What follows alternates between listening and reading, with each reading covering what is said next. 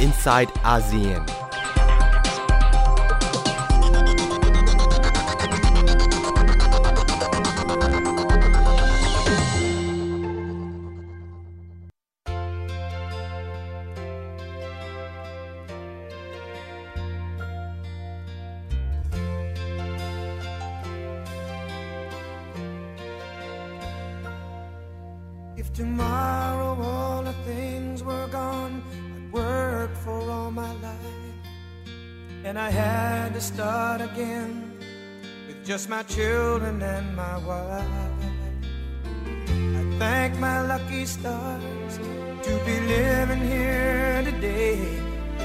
Cause the flag still stands for freedom,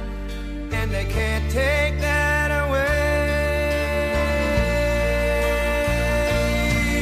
And I'm proud to be an American, where at least I know I'm free. And I won't forget the men who died, who gave that right to me. And I gladly stand up next to you and defend her still today Cause there ain't no doubt I love this land. Friends, God delegates, bless the and fellow USA. Americans, I humbly and gratefully accept your nomination for the presidency of the United States. From the lakes of Minnesota. สวัสดีค่ะ ยินดีต้อนรับคุณผู้ฟังเข้าสู่รายการ i n s i ซต์อาเซียน ดิฉันชลันทรโยธาสมุทรทำหน้าที่ดำเนินรายการ เราเริ่มต้นกันด้วยเพลง God Bless the USA แต่เป็นเวอร์ชั่นที่ทำขึ้นมาเพื่อ ล้อเลียนประธานาธิบดีโดนัลด์เจทรัมป์นะคะ เพราะว่าสัปดาห์ที่ผ่านมา ก็คิดว่าไม่มีสถานการณ์อะไรที่ทั่วโลกต่างจับตาเท่ากับความวุ่นวายที่เกิดขึ้นในสหรัฐ หลายๆ คนบอกเป็นเสียงเดียวกันนะคะว่า เป็นภาพที่ไม่เคยเห็น แล้วก็ไม่คาดคิดว่าจะเห็นเกิดขึ้นในสหรัฐ ประเทศที่ได้ชื่อว่าเป็นแม่แบบประชาธิปไตย เมื่อกลุ่มผู้สนับสนุนประธานาธิบดีโดนัลด์ทรัมป์ปฏิบัติตามคำประกาศคำปลุกระดมของทรัมป์นะคะให้เดินหน้าไปจับตาแล้วก็กดดันการประชุมสองสภาของสสแล้วก็สวที่กำลังดำเนินอยู่เพื่อรับรองผลการเลือกตั้ง เตรียมประกาศให้ โจไบเดนแล้วก็กัมมาลาแฮร์ริส เป็นประธานาธิบดีแล้วก็รองประธานาธิบดีที่ได้รับการเลือกตั้งอย่างเป็นทางการ จริงๆ แล้วเนี่ยการเลือกตั้งสหรัฐ เสร็จสิ้นตั้งแต่ปีที่แล้วนะคะ 3 พฤศจิกายน แต่ว่ากว่าที่สื่อหลักๆ จะออกมาประกาศยืนยันผลได้ เพราะว่าจำนวนผลเลือกตั้งเนี่ยค่อนข้างสูสีกัน แล้วก็มีการเลือกตั้งผ่านทางออนไลน์ ขออภัยค่ะ ผ่านทางไปรษณีย์จำนวนมากทำให้ต้องใช้เวลาในการนับคะแนน ราวสี่วันที่สื่อถึงจะออกมาประกาศยืนยันผลการเลือกตั้งว่า โจไบเดนกับกัมาลาแฮร์ริสได้คะแนนนำแล้วก็ช่วงปลายเดือนธันวาคมปีที่แล้วก็เห็นภาพคณะผู้เลือกตั้ง ลงคะแนนตามผลเลือกตั้งของประชาชนนะคะ โจไบเดนได้คะแนน 306 เสียง ขณะที่ทรัมป์เนี่ยได้ 232 เสียง ก็ทำให้ไบเดน ชนะการเลือกตั้งเป็นประธานาธิบดีที่ได้รับการเลือกตั้ง แล้วก็กัมมาลาแฮร์ริสเนี่ยเป็นรองประธานาธิบดี แต่ว่าระหว่างนั้นเนี่ยค่ะทรัมป์ก็ไม่ได้มีท่าทีออกมายอมรับผลการเลือกตั้ง ออกมาพูดตลอดนำเสนอผ่านทวิตเตอร์ตลอดว่าเขาเนี่ยถูกโกงการเลือกตั้ง ถูกปล้นการเลือกตั้งทรัมป์แล้วก็ทีมทนายของเขาเองเนี่ยก็เดินเกมด้านหนึ่งก็ออกมาปลุกระดมมวลชน แล้วก็ยื่น ข้อยื่นยื่นไปทางกฎหมายนะคะ ยื่นฟ้องประมาณ 60 คดี ในเรื่องของการโกงการเลือกตั้ง แต่ว่าส่วนใหญ่เนี่ยศาลไม่ยกศาลไม่ฟ้องแล้วก็สั่งยกฟ้อง เพราะว่ามองว่าไม่มีข้อมูลที่ชัดเจนในเรื่องที่อ้างว่าถูกโกงการเลือกตั้ง อย่างไรก็ดีผู้สนับสนุนทรัมป์ต่างเชื่อถือคำพูดเหล่านี้นะคะ ก็เชื่อว่าการเลือกตั้งครั้งนี้พวกเขาถูกโกง แล้วก็ได้เห็นภาพ กลุ่มคนจำนวนมากเลยทีเดียวออกมาร่วมประท้วงออกมาร่วมเคลื่อนไหวเมื่อวันที่ 6 มกราคมที่ผ่านมานะคะ เป็นเหตุให้สถานการณ์ดังกล่าวเนี่ยมีผู้เสียชีวิตแล้วรวม 5 คนนะคะ ก็มีแอชลีย์แบ บบิ ตต์ เธออายุ 35 เป็นอดีตทหารผ่านศึกกองทัพอากาศ แล้วก็เป็นผู้ประท้วงคนหนึ่งที่บุกเข้าไปในอาคารรัฐสภา เธอถูกยิงโดยตำรวจของอาคารรัฐสภา แล้วก็เสียชีวิตที่โรงพยาบาล ขณะนี้ตำรวจคนดังกล่าวก็กำลังถูกพักงาน อีกคนหนึ่งคือเบนจามินฟิลิปส์อายุ 50 ปีนะคะ เป็นโปรแกรมเมอร์จากเพนซิลเวเนียเขาเองเนี่ยเป็นหนึ่งในคนที่จัดการรถบัสนำผู้ประท้วงเดินทางเข้ามาที่ดีซีแต่ว่าเสียชีวิตจากอาการ stroke นะคะ คือหลอดเลือดในสมอง แล้วก็เควินกรีสันก็เป็นอีกหนึ่งผู้ร่วมประท้วง เสียชีวิตจากหัวใจล้มเหลวเฉียบพลันท่ามกลางสถานการณ์ความวุ่นวาย อีกคนคือโรเซนบอย โรเซนบอยเลนอายุ 34 ปีนะคะ เสียชีวิตจากเหตุฉุกเฉินทางการแพทย์แต่ว่ายังไม่มีการระบุรายละเอียด แล้วก็มีรายงานว่าเจ้าหน้าที่ตำรวจเสียชีวิตหนึ่งนายจากเหตุปะทะที่เกิดขึ้น แม้ท้ายที่สุดนะคะ เมื่อวันสุกร์ที่ผ่านมานี้เอง ประธานาธิบดีโดนัลด์ทรัมป์เนี่ย ออกมาทวิตวิดีโอหลังจากที่ทวิตเตอร์ของเขาถูก ยุติการใช้งานไป 12 ชั่วโมง จากกรณีว่านำเสนอ ก่อความวุ่นวาย ในที่สุดกลับมาใช้ได้นะคะ แล้วเขาก็ทวิตวิดีโอที่บันทึกไว้ออกมาประนามความการใช้ความรุนแรงของกลุ่มผู้ประท้วง แล้วก็ออกมายอมรับความพ่ายแพ้ แล้วก็ระบุว่าจะยินดีถ่ายโอนส่งผ่านอำนาจ ไปอย่างสันตินะคะ แต่ว่าสถานการณ์วันที่ 6 เนี่ย มันเกิดอะไรขึ้นอยู่ดีๆทำไมการชุมนุมที่คนมารวมตัวกัน กลายเป็นการจลาจลก่อความวุ่นวายจนถึงทำให้มีผู้เสียชีวิต เราไปย้อนดูเหตุการณ์ที่เกิดขึ้นค่ะ และสำหรับเหตุการณ์ที่เกิดขึ้นที่รัฐสภาที่ได้เห็นกลุ่มผู้ชุมนุมสนับสนุน และเดินทางไปประท้วงที่บริเวณอาคารรัฐสภาจุดเริ่มต้น ก็มาจากประธานาธิบดีโดนัลด์ทรัมป์ค่ะ ที่กระตุ้นกลุ่มผู้สนับสนุนเขาเหล่านี้ให้เดินทางไป เพื่อที่จะ ไปขัดขวางการประชุมเพื่อรับรองโจไบเดนเป็นประธานาธิบดีค่ะ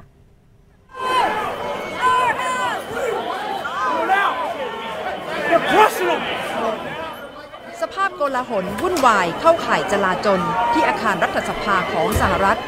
หัวใจของประชาธิปไตยของประเทศ ผู้ชุมนุมก่อเหตุเช่นนี้หลังจากประธานาธิบดีโดนัลด์ทรัมป์ ขึ้นเวทีปราศัยกระตุ้นให้ผู้สนับสนุนเดินไปที่รัฐสภา เพื่อกดดันสมาชิกสภาผู้แทนราษฎร และวุฒิสมาชิก ที่มีนัดประชุมเพื่อรับรองโจไบเดนเป็นประธานาธิบดี I know that everyone here will soon be marching over to the Capitol building to peacefully and patriotically make your voices heard. Today we will see whether Republicans stand strong for integrity of our elections, but whether or not they stand strong for our country. Our country. ผู้ประท้วงกลุ่มแรกที่ไปถึง เจ้าหน้าที่พยายามใช้แก๊สน้ำตาแต่หยุดไม่อยู่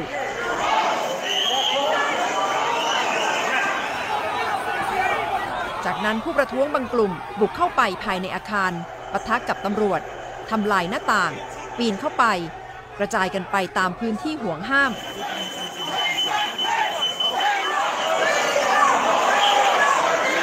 สสและวุฒิสมาชิกต้องหาพื้นที่หลบ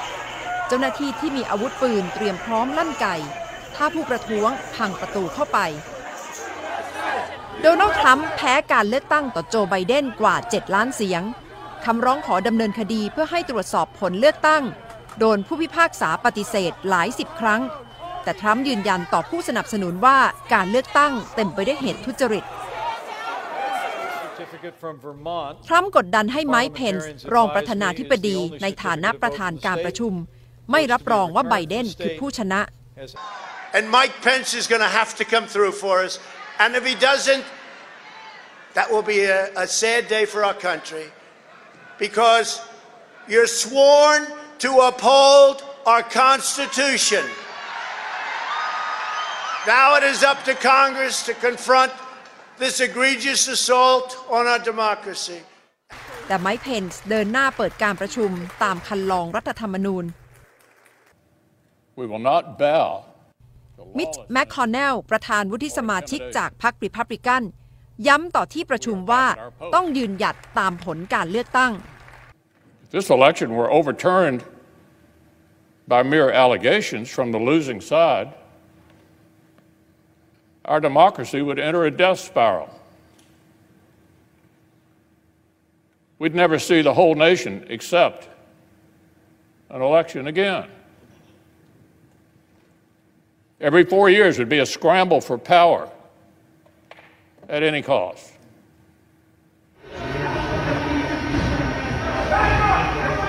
หลังจากวุฒิสมาชิกเริ่มพูดไปไม่นาน ผู้ประท้วงทุบประตู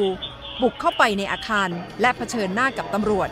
เจ้าหน้าที่หน่วยสืบราชการลับนำเพ้นไปยังที่กำบังที่ปลอดภัย ทั้งอาคารถูกล็อกดาวน์แต่ผู้ประท้วงจำนวนมากบุกเข้าไปแล้ว กลุ่มใหญ่เดินไปที่ห้องโถงของอาคาร บางคนไปนั่งเก้าอี้ประธานวุฒิสภา และประกาศว่าทรัมป์ชนะการเลือกตั้ง มีรายงานว่าผู้หญิงคนหนึ่งถูกยิงภายในอาคาร สภาพภายนอกโกลาหลไม่แพ้กัน ตลอดเวลากว่าชั่วโมงที่ผู้ประท้วงบุกเข้าไปในอาคารรัฐสภา ทรัมป์เก็บตัวเงียบภายในทำเนียบขาว โจไบเดนแถลงบอกทรัมป์ว่าให้ออกทีวี บอกผู้ประท้วงให้หยุดได้แล้ว I call on President Trump to go on national television now to fulfill his oath and defend the Constitution and demand an end to this siege, to storm the Capitol, to smash windows, to occupy offices, the floor of the United States Senate, rummaging through desks, on the Capitol, on the House of Representatives, threatening the safety of duly elected officials. It's not protest, it's insurrection. หลังจากนั้นทรัมป์ปล่อยคลิปวิดีโอที่บันทึกไว้ ชื่นชมผู้ประท้วง และบอกว่าให้กลับบ้านได้ I know your pain. I know you're hurt. We had an election that was stolen from us. It was a landslide election, and everyone knows it, especially the other side. But you have to go home now. We have to have peace. We have to have law and order. We have to respect our great people in law and order. We don't want anybody hurt. It's a very tough period of time. จากนั้นเจ้าหน้าที่ตำรวจ หน่วยปฏิบัติการลับ เจ้าหน้าที่กระทรวงความมั่นคงแห่งมาตุภูมิ กระจายกำลังกันไปในอาคารรัฐสภา เพื่อนำผู้ประท้วงออกจากอาคาร มีเหตุปะทะและตำรวจยืนยันว่ามีผู้เสียชีวิตรวม 4 คน การประชุมรัฐสภากลับมาอีกครั้ง หลังจากเหตุรุนแรงยุติ และที่ประชุมรับรองอย่างเป็นทางการแล้วว่าโจไบเดนชนะการเลือกตั้ง สถานการณ์ความวุ่นวายที่เกิดขึ้น เรียกได้ว่าสร้างความตระหนกตกใจทั่วสหรัฐนะคะ สื่อสหรัฐที่ติดตามรายงานสถานการณ์ วันนั้นต่างรายงานเป็นเสียงเดียวกันว่า ตลอด 30-40 ปีที่เขาทำงานมาเนี่ยเขาไม่เคยเห็นภาพนี้เกิดขึ้นที่กรุงวอชิงตันดีซีหรือในพื้นที่ของสหรัฐ แม้แต่เจ้าหน้าที่ที่ทำงานในรัฐสภาก็ออกมาระบุว่า เหตุการณ์ที่เจ้าหน้าที่พร้อมอาวุธครบมือเนี่ยมาเคาะประตูนำตัวสสสวอพยพออกจากรัฐสภา สิ่งนี้เคยเกิดขึ้นมาครั้งหนึ่งคือกรณีเหตุการณ์นายอีเลฟเว่นหรือนายวันวันที่มีการก่อการร้ายเกิดขึ้นนะคะ นี่อาจจะเป็นครั้งแรกในหลาย ๆ ปีที่เหตุการณ์ดังกล่าวเกิดจากการก่อการร้ายที่หลายคนระบุว่าความวุ่นวายหรือก่อการร้ายในประเทศ ทย PBS เองได้พูดคุยกับคุณรัฐพลอ่อนสนิท หัวหน้าแผนก VOA ไทย ถึงความรู้สึกของคนสหรัฐต่อสถานการณ์ดังกล่าวค่ะ คนอเมริกันก็ตกใจแล้วก็ไม่ได้เป็นสิ่งที่คาดฝันมาก่อนนะครับ แล้วก็ยังมีส่วนหนึ่งที่รู้สึกคับข้องใจมากนะถึงการรับมือกับผู้ประท้วงในครั้งนี้ เพราะว่าบุกถึงอาคารรัฐสภาอเมริกันถ้าเปรียบเทียบกับช่วง ฤดูร้อนคือประมาณกลางปีที่แล้วที่มีการเคลื่อนไหวเพื่อเรียกร้อง ความยุติธรรมในสังคมนะจากกรณีจอร์จฟลอยด์เนี่ยครั้งนั้นเนี่ยเราได้เห็นการใช้กำลังการใช้สรรพกำลังของเจ้าหน้าที่ตำรวจในอย่างเต็มที่นะฮะเมื่อ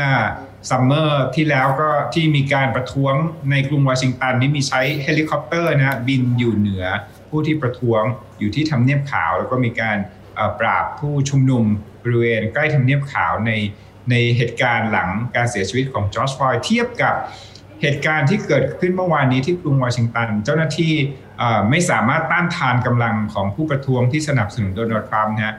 บุกเข้ารัฐสภาแล้วก็เป็นภาพข่าวอย่างที่เห็นนะครับว่าน่าตกใจแล้วก็เเป็นที่ไม่คาดฝันของคนอเมริกันอย่างยิ่งครับ จากสถานการณ์ดังกล่าวก็เริ่มมีความเคลื่อนไหวนะคะ ทั้งจากสส. สว. ทั้งพรรคเดโมแครตแล้วก็รีพับลิกันเนี่ย เริ่มเคลื่อนไหว แนะนำให้มีการปลดทรัมป์ออกจากตำแหน่งระบุว่าไม่เหมาะสมที่จะปฏิบัติหน้าที่ อีกต่อไปแต่ว่าตามช่วงเวลาเนี่ยทรัมป์จะเหลือเวลาอีกราวๆ 2 สัปดาห์กว่าจะถึงวันที่ 20 มกราซึ่งเป็นวันที่โจไบเดนจะขึ้น เข้าสู่พิธีสาบานตน มีการพูดถึงการนำบทบัญญัติแก้ไขรัฐธรรมนูญที่ 25 หรือว่า 25th Amendment ในการนำ ผู้นำออกจากตำแหน่งนะคะ มีการพูดถึงการใช้มาตราดังกล่าว แต่ว่าแนวโน้มการใช้มาตราดังกล่าวเนี่ยมีความเป็นไปได้มากน้อยเพียงใดไทย PBS ได้คุยกับศาสตราจารย์ธเนศอาพรสุวรรณผู้เชี่ยวชาญด้านการเมืองสหรัฐค่ะ ผมคิดว่า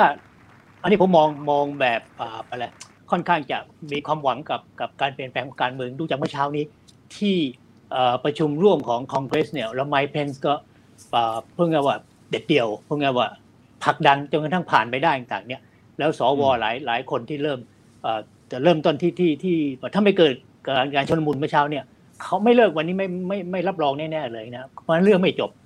แต่ว่าในสุดแล้วเรื่องมันจบไปต่างเนี่ยเพราะฉะนั้นถ้าหากว่าทางฝ่ายคนที่เหลืออยู่ตอนเนี้ยรู้ว่าทำจะ move จะ move เข้าสู่อันนั้นเนี่ย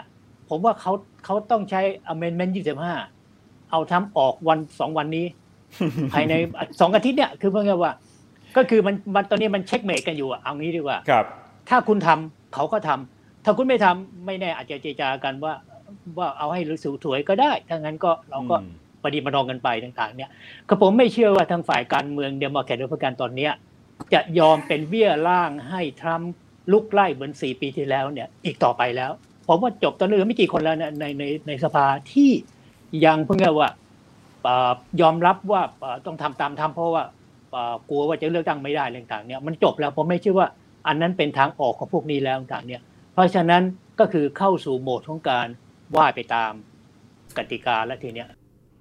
สิ่งหนึ่งที่น่าสนใจคือกลุ่มผู้ประท้วงที่เดินทางมา สนับสนุนทรัมป์เนี่ยส่วนใหญ่ไม่ใช่คนที่อยู่ในกรุงวอชิงตันดีซีนะคะแต่ว่า เป็นกลุ่มผู้สนับสนุนที่เดินทางมาด้วยรถบัสด้วยเครื่องบิน มาเพื่อร่วมประท้วงแล้วก็สนับสนุนทรัมป์เลยนะคะหนึ่งกลุ่มที่เป็นแกนนำหลักคือกลุ่มที่เรียกตัวเองว่า Proud Boys หรือว่ากลุ่มอนุรักษ์นิยมขวาจัดที่ให้การสนับสนุนทรัมป์มาโดยตลอด คุณกัญญนัทเตโชตอัศนีติดตามที่มาของกลุ่มผู้สนับสนุนทรัมป์ค่ะ เวทีปราศัยที่ทรัมป์เรียกว่าการชุมนุมเพื่อปกป้องอเมริกา หรือ Save America Rally คือเวทีรวมมวลชนกลุ่มผู้สนับสนุนโดนัลด์ทรัมป์ที่มีรายงานว่าพวกเขาเดินทางไปจากหลายสารทิศในสหรัฐ จากจุดเริ่มต้นที่ปักหลักชุมนุมกันบริเวณทำเนียบขาว กลุ่มผู้สนับสนุนขวาจัดเดินมุ่งหน้าไปยังรัฐสภาตามที่ทรัมป์ร้องขอ หนึ่งในนั้นคือ Proud Boys กลุ่มผู้สนับสนุนชายล้วน ที่เชื่อว่ากลุ่มคนผิวขาวเหนือกว่าคนกลุ่มอื่น ต่อต้านมุสลิม ผู้อพยพ และนิยมใช้ความรุนแรง กลุ่มนี้ทรัมป์เคยเอ่ยถึงในช่วงการโต้วาทีกับโจไบเดนว่าขอให้รอฟังสัญญาณ ถ้าจะให้เคลื่อนไหว เอนริโก ตาริโอ ผู้นำกลุ่มพลาวบอยส์ชาวคูบาอเมริกา ที่เพิ่งได้รับการปล่อยตัวจากคดีเผาป้ายของกลุ่ม Black Lives Matter ระหว่างการชุมนุม ก็เข้าร่วมการชุมนุมในครั้งนี้ด้วย หลังจากกลุ่มผู้ชุมนุมเข้าไปในรัฐสภา มีการแชร์รูปภาพชายไม่สวมเสื้อผ้า เพ้นหน้า และสวมหมวกยืนอยู่กลางห้องประชุมสภา ภายหลังทราบว่าเขาคือเจคแองเจลี่นักพากย์และนักแสดงที่รู้จักกันในนามหมอผีคิว ผู้สนับสนุนกลุ่มคิวเอนอน ที่เชื่อในทฤษฎีสมคบคิด ว่าโดนัลด์ทรัมป์กำลังทำสงครามกับกลุ่มเครือข่ายลับ เชื่อว่ากลุ่มสมาชิกพรรคเดโมแครตค้าประเวณีเด็กที่ใต้ถุนร้านพิซซ่า และไม่เชื่อว่าโควิด -19 มีอยู่จริงขณะที่กลุ่มขวาจัดและนักข่าวของ Fox News กลับอ้างว่า ผู้ที่อยู่เบื้องหลังเหตุชุลมุนทั้งหมด คือกลุ่มผู้สนับสนุนกลุ่มแอนติฟา หรือขบวนการกลุ่มซ้ายจัดที่ต่อต้านการเหยียดเชื้อชาติ ศาสนา เพศ และสีผิวทุกรูปแบบทำระบุในทวิตเตอร์ก่อนหน้านี้ว่าแอนติฟาเป็นกลุ่มก่อการร้าย ขอให้ถอยออกไปจากวอชิงตัน เจ้าหน้าที่กำลังจับตาดูพวกเขาอย่างใกล้ชิด ขณะนี้ยังไม่มีหลักฐานและรายงานยืนยันว่ากลุ่มแอนติฟา คือผู้อยู่เบื้องหลังการชุมนุมตามที่ถูกกล่าวอ้าง แต่มีหลักฐานชัดเจนว่ากลุ่มที่อยู่ในระหว่างเกิดเหตุคือกลุ่มคิวเอนนอนและกลุ่มผู้สนับสนุนทรัมป์ วกเขาเชื่อว่าการกระทำทั้งหมดนั้น คือการกระทำเพื่อชาติและปกป้องรัฐธรรมนูญสหรัฐ และกลุ่มผู้ชุมนุมขวาจัดทั้งสองกลุ่มจะไม่ยอมแพ้ จนกว่าโดนัลด์ทรัมป์จะได้รับชัยชนะจากการเลือกตั้งในครั้งนี้อย่างถูกต้อง The radical left การยา knows นัตเตโชตอัศ exactly นี what they're ไทย doing. PBS World They're รายงาน ruthless. สถานการณ์ดังกล่าวก็ได้รับเสียงตอบรับจากผู้นำประเทศต่างๆนะคะ ออกมาทวิตข้อความว่าสถานการณ์ดังกล่าวทำให้เขาไม่สบายใจอย่างมาก เป็นสิ่งที่น่าอับอาย เป็นสิ่งที่น่ากังวล น่ากลัว แล้วก็น่าเศร้าใจนี่คือความรู้สึกของกลุ่มผู้นำชาติต่างๆ ต่อสถานการณ์จราจนที่เกิดขึ้น ด้านสื่อต่างประเทศก็ออกมาพาดหัวว่า สถานการณ์ดังกล่าว คล้ายๆ กับเป็นการยิงปืนเข้าไปสู่ใจกลาง ระบบประชาธิปไตยของสหรัฐ หรือเป็นการ บ่อนทำลายระบบประชาธิปไตย อันนี้ก็เป็นการพาดหัวของสื่อนานาชาติต่อสถานการณ์ดังกล่าวนะคะ ผู้นำก็ออกมาประนามกลุ่มผู้ประท้วง นายกรัฐมนตรีบริสจอนสันของอังกฤษที่หลาย ๆ คนมักเปรียบเทียบว่าคล้าย ๆ กับโดนัลด์ทรัมป์แต่ครั้งนี้ออกมาแถลงชัดนะคะ ประนามการกระทำของโดนัลด์ทรัมป์ว่าเป็นเรื่องที่ผิดอย่างมาก ด้านผู้นำชาติยุโรปประเทศพันธมิตรของอเมริกาก็ออกมาแสดงความกังวลว่า สถานการณ์ที่เกิดขึ้นอาจจะกระทบต่อความเชื่อแนวคิดประชาธิปไตย แต่ว่าอย่างไรก็ดีเนี่ยหลายฝ่ายก็เห็นไปในทางเดียวกันนะคะว่าแม้สถานการณ์ดังกล่าวจะน่ากังวลแต่ว่า จากกรณีที่สสและสวกลับเข้าไปประชุมอีกครั้งท้ายที่สุดประกาศชัยชนะให้กับโจไบเดนนั่นถือเป็นหนึ่งในสิ่งที่ น่ายอมรับนะคะว่าระบบประชาธิปไตยของสหรัฐยังคงอยู่ แล้วก็ยังมีความหวัง แต่ว่าอีกด้านเนี่ยหลายประเทศก็ออกมาระบุว่า เอ๊ะสหรัฐเนี่ยอาจจะไม่มีอำนาจไปบอกประเทศอื่นๆ แล้วว่าให้ใช้ประชาธิปไตย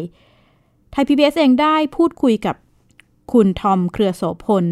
ผู้ที่ทำงานอยู่ที่สหรัฐนะคะ มองสถานการณ์เหตุการณ์ครั้งนี้กับผลกระทบที่เกิดขึ้นกับระบบประชาธิปไตยค่ะ อเมริกาเนี่ยมีเลวเยอะ แต่ที่ดีเนี่ยต้องนับถือในคนดีของเขา ในคนที่ยังรักคำว่าประชาธิปไตย ในการที่คนรักคำว่ารัฐธรรมนูญเพราะไม่ใช่เพนส์คนเดียวนะครับ อย่างที่อาจารย์พูดใช่ไหมไม่ใช่เพนส์คนเดียวที่ยอมเลือกความถูกต้องมากกว่าเลือกเพื่อนนะ สวหลายคนที่สนับสนุนทรัมป์โอ้โหหัวเด็ดตีนขาดมาสี่ปี ก็บอกว่าทำไม่ได้ แต่สำคัญกว่านั้นคืออะไร อันนี้อยากให้เป็นบทเรียนของประเทศไทยจริง ระบบศาลระบบศาลทรัมป์ได้ตั้งผู้พิพากษาศาลสูงสุดสามคนเลยนะ ผู้พิพากษาศาลสูงสุดสามคนนี้บอกว่ายังไงทรัมป์ครับ เราช่วยคุณไม่ได้เลย เพราะสิ่งที่คุณทำคือผิดรัฐธรรมนูญหมด คิดดูสิ ว่าระบบเนี่ยมันมีกฎหมายมันมี แต่สุดท้ายแล้วมันพึ่งพาคนดีไมค์เพนส์ผู้พิพากษาศาลสูงสุด แล้วสำคัญอีกคนหนึ่งคือใครรู้ป่ะครับ ที่ทำให้ทำเนี่ยใครที่ต้องแพ้ คือกลุ่มทหารเอง อาทิตย์ที่แล้วมีอดีตรัฐมนตรีกลาโหมสิบคน เขียนจดหมายเลยว่าไม่เห็นด้วยที่ทรัมป์จะเรียกกองทัพออกมา เพื่อจะมาเกี่ยวข้องกับการเลือกตั้งคราวนี้ ขณะที่ จีนประเทศคู่แข่งตลอดการของสหรัฐ ก็ดูเหมือนจะใช้สถานการณ์นี้ เพื่อสร้างช่องทางให้กับตัวเองนะคะก็ออกมาระบุว่าสหรัฐเนี่ยไม่ควรจะมีอำนาจไปบอกประเทศอื่น ๆ แล้ว เพราะว่าก็มองว่าประเทศตัวเองยังจัดการไม่ได้ แล้วก็มีการนำไปเปรียบเทียบถึงกรณีที่ฮ่องกงที่สสสวสหรัฐออกมาพูดถึง การประท้วงเป็นภาพสวยงาม โฆษกกระทรวงการต่างประเทศ ของจีนก็ออกมาว่า แต่ว่าเมื่อเกิดกับตัวเองเนี่ยก็แสดงให้เห็นแล้วว่าระบบมีปัญหาขณะที่ผู้นำของเบลารุส ก็ออกมาระบุด้วยภาพที่ค่อนข้างหลายฝ่ายอาจจะกังวลนะคะ เพราะเบลารุสเนี่ยมีการประท้วงเกิดขึ้นอยู่ ผู้นำของเบลารุสก็ออกมาบอกว่า เห็นไหมเนี่ยการเปิดให้คนออกมาเดินขบวนประท้วงต่างๆเนี่ยมันเป็นต้นต่อของปัญหา ภาพเหล่านี้คือสิ่งที่ ผู้นำชาติยุโรปค่อนข้างเป็นกังวลว่าจะเกิดการนำไปใช้ แล้วก็ประนามระบบประชาธิปไตย ซึ่งส่งผลเสียต่อการเดินหน้าของประชาธิปไตยในอนาคต นี่คือทั้งหมดของ i n s i ซต์อาเซียนในสัปดาห์นี้และพบกันใหม่สัปดาห์หน้า ดิฉันชลันทรโยธาสมุทรขอลาคุณผู้ฟังไปก่อน สวัสดีค่ะ ติดตามรายการได้ที่ www.thaipbspodcast.com แอปพลิเคชัน Thai PBS Podcast หรือฟังผ่านแอปพลิเคชัน Podcast ของ iOS Google Podcast Android Podbean SoundCloud และ Spotify ติดตามความเคลื่อนไหวของรายการและแสดงความคิดเห็น โดยกดถูกใจที่ facebook.com/thaipbspodcast